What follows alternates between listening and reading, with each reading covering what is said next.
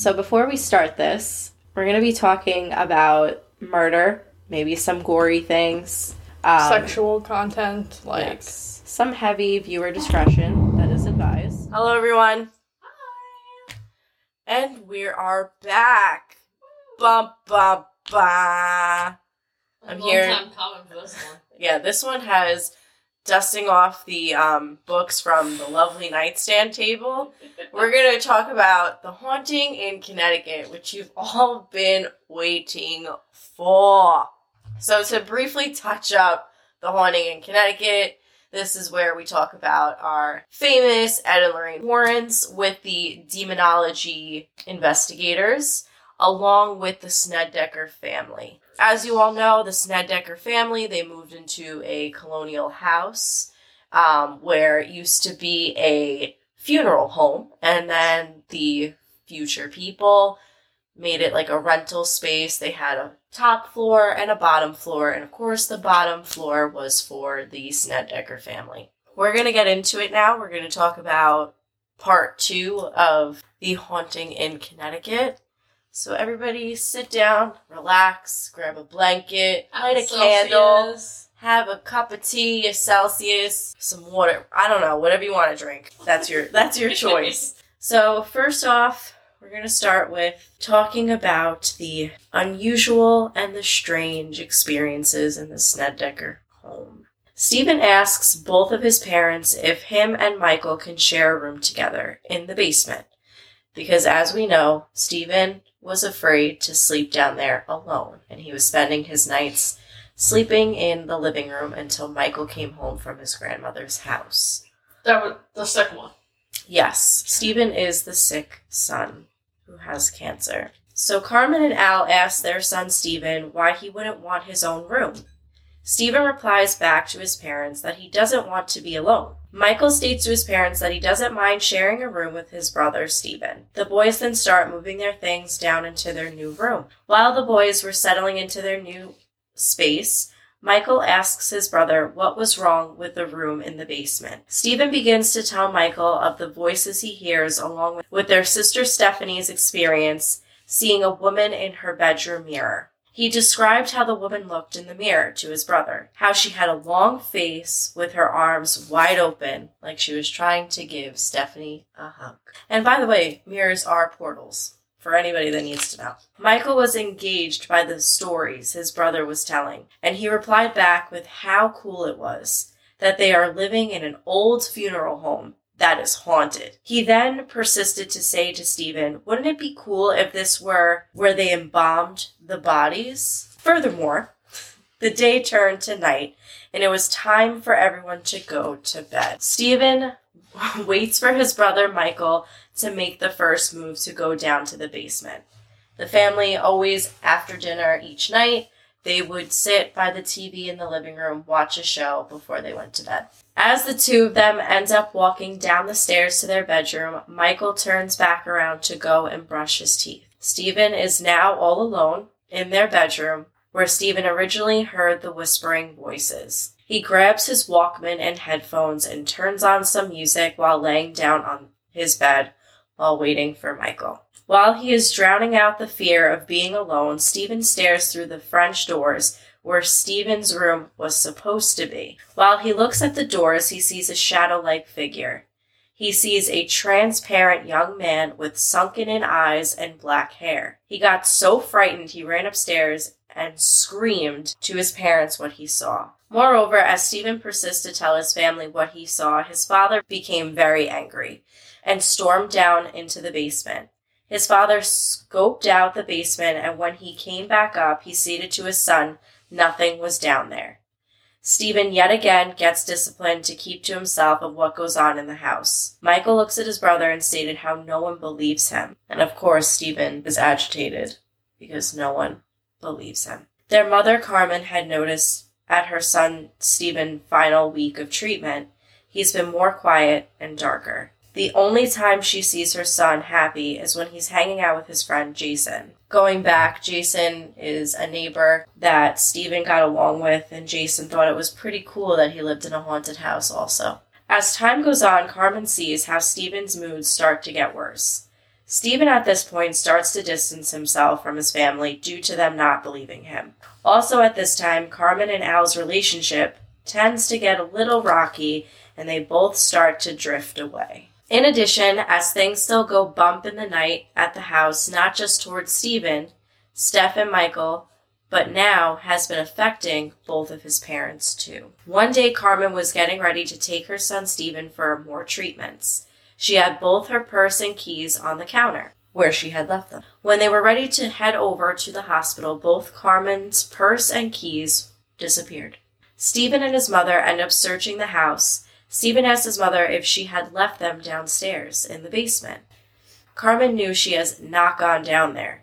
She ends up checking the basement and sees her purse and keys on Stephen's bed. Now, who do you think got blamed for that? Steven. Of course. Carmen ends up going up the stairs and scowls at Stephen, blaming him for moving her things. Yet again, the day turns into night, and Al ends up hearing old music and whispering coming from the basement while he was watching TV in the living room. He goes down to where the boys are thinking they were up past curfew, but they were sound asleep. The father then walks towards the French doors and opens them. He felt how cold it was in there. He thought a window was left open but he logically knew it wasn't that cold outside. So now this thing happened to the mom, so the mom still doesn't believe it. No, and two things happened to the mother before Michael came home, where she set the whole table and everything disappeared oh, everything back like into the back, cabinet. right? You know, it's like that hide and go seek where they hear the clapping and the snapping. What is it? The cla- clapping and the snap, snapping and the clapping. Okay. Since Al was traveling to their old home in New York, for work and then for the weekends would drive to Connecticut, his time traveling was coming to an end. Al would officially be moving into the house with his family, but he is now realizing how he doesn't know how he feels about living there. A side note to all the listeners going back to Stephen's friend Jason, when he first came over, he thought it was so cool that Stephen was living in an old funeral home. Stephen took Jason into his room, where Jason also witnessed seeing the transparent man behind the French doors. So Stephen had another believer. At this point in the story, we start to put our focus back on Stephen. Stephen has so much resentment towards his family. He ends up getting punished by his father. His mother tries talking with her son, and Stephen starts telling his mother off. While Stephen was lying on his bed, he hears the voices whisper, Are you ready, Stephen? Stephen answers the voice and makes a deal with the voice. No. Now, if you ever make a deal with the devil, name of the Father, of the Son, of the Holy Spirit, amen. Yes, seriously, your spirit will be activated momentarily. As Stephen comes to realize what he has just argued to, he ends up becoming very fearful. The next day, Carmen invites her neighbor, her friend, Tanya over for dinner. When Tanya arrived to the house and was sitting down at the table, she ended up getting startled by something she saw. Carmen approached Tanya and asked her what she had seen. Tanya replied that it was probably nothing and said to Carmen that she had to leave and could not stay for supper. Carmen was very upset of how abruptly she left and was in hysterics, constantly asking and questioning Tanya on what she saw. Now it's Christmas break for the Snedeker family, and Stephen has been progressively changing for the worse, meaning with his behavior. He ended up changing his style by wearing an upside down cross on his clothing, listening to heavy metal bands, and being nasty towards his parents. Carmen knew it was time to get her son help. She ended up driving him to see Father Wheatley. Father Wheatley and Stephen had their session to open up and talk about what has been going on. Stephen's mother from time to time would follow up with Father Wheatley about her son. All he stated to Carmen was that he wasn't going into any detail, but wanted to see Stephen tomorrow. Carmen gets a phone call from her brother stating that something horrible has happened to their father. He has been murdered. Carmen confides into her husband Al and states to him she needs to abruptly leave to be with her family. Now Al is completely alone with the kids. Okay, so who was murdered? Their father. Well, Carmen's father. The mom's father. Yes. Okay. So I added this in The here. grandfather. the grandfather. I added that in there because I was like, you know what? Need to like change it up here.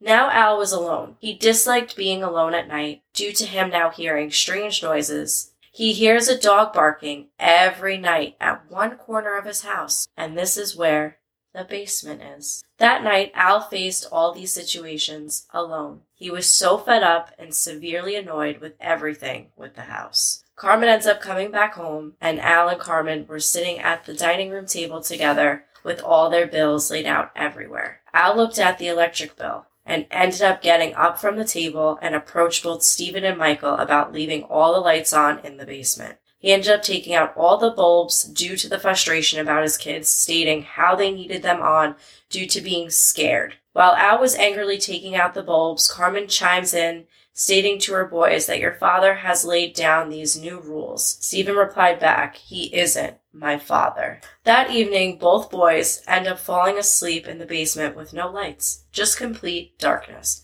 Now, mind you, I was always scared of the motherfucking dark. And my sister didn't like any light. So I got this stupid Winnie the Pooh clock that literally gave no light. So all you out there who were kids and scared of the dark, I preach.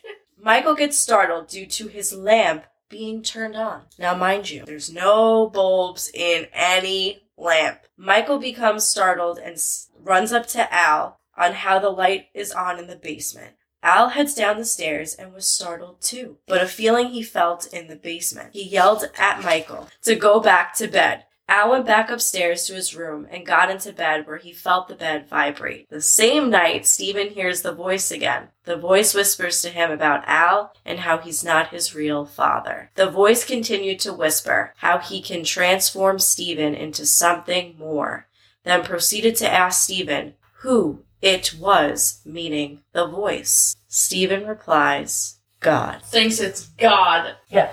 But it's like evil. Right. So it's not God. It's not your God. It's the 666 God. It's that one. Steven stays to himself in that basement. He doesn't even leave his room anymore. He continues to listen to the voices along with now drawing in a journal, which is very dark drawings he's doing. The next day, Carmen goes over to Tanya's house. She asks Tanya why she left her house so abruptly. This is still pissing off Carmen. She stated to Carmen how she knew the history of the house and just being inside, she was uncomfortable. She looked at Tanya, stating how she was feeling wasn't crazy. Carmen states how she has been hearing voices and Steven's behavioral changes have been too much. Tanya states how Carmen should really look into a couple who could possibly help with what has been happening in their home. Who are you going to call during this time, everybody? Ghostbusters! The Warrens. I'm gonna call Ghostbusters. they're not going to do really much of anything. Carmen took the magazine from Tanya with the Warrens' information. Carmen's sister calls asking if she would be able to watch her daughters, Laura and Mary. The first night the girls stayed over, Laura confessed to her aunt how uncomfortable she felt and how she felt there was something there in the house. To everyone listening, I am putting out a warning to part of the story to our listeners. That night, Stephen ends up getting possessed by the voices in the basement. They tell Stephen and make Stephen to molest his younger cousin, Mary. Laura catches Stephen before he got any further. Laura then screams for her Aunt Carmen, who swoops in and calls the cops on her son. Stephen got arrested that night and went to juvie. The demon possessed. So it was his body, but someone else else, controlling him. it, which that. I'll get more into detail of this demon come further. Stephen had to speak with the psychiatrist about his actions and behavior. While Stephen was in juvie, Carmen, Al, and the kids feel and hear three loud bangs inside the house. Al walks around the outside of the house and finds nothing. While Al was outside, the phone rings. Carmen answers the phone, and Tanya was on the other end, stating to Carmen if she was aware of the glowing woman upstairs. She looks angry. Carmen thought Tanya was joking about the woman, as Tanya states that she really sees a glowing woman. Now, mind you, I told you that there was a rental upstairs. There was literally a family who lived upstairs above the Snedeker family. Which is weird because in the movie they It's just a whole home. house. Yeah. Right. False. Hollywood. Love Hollywood. Hollywood ruins everything. The only thing that's actually in front of that colonial home is that hanging ugly tree. And I'll get to that a little later on. Carmen runs outside to tell Al, who doesn't see the woman, and was annoyed at Tanya for scaring them with the glowing woman, because when Al looked up into the house, no one was there. Laura, Carmen's niece, goes into the bathroom as she felt hands touch her body. It took off her clothes, and Laura had no control of the it in the house. She screamed so loud for help, Al and Carmen came running. Al tried to open up the bathroom door, but it was locked. Al tries to knock down the door and drops to, to the floor, screaming in agony that he's been stabbed. The house makes the loud noises again, and the lights start flashing. At this point in the story, we can tell that the whole family is in a panic. Carmen shouts to Al how the police can't help and how at this point they need a priest in their home. Was he actually like bleeding? No, the spirit, like, Scraped him. yeah, like poke, you know, and they poke you hard and they, they He do the basically damage. The next day, Father Wheatley shows up to bless the home. Father Wheat- Wheatley listens to Carmen about all the things that have been occurring in the house. He looks at Carmen like he doesn't believe a word she is saying. As Father Wheatley leaves the home, he suggests to Carmen how it would be best that the whole family should go to therapy. Literally, what is therapy going to do? Exactly. And that's the end of part two of the Snedeker family. But there's obviously more to come because one, we learn about the demon, two, we learn more about what's going on in the home, and three, overall, I get to tell you a little juicy secret in the epilogue.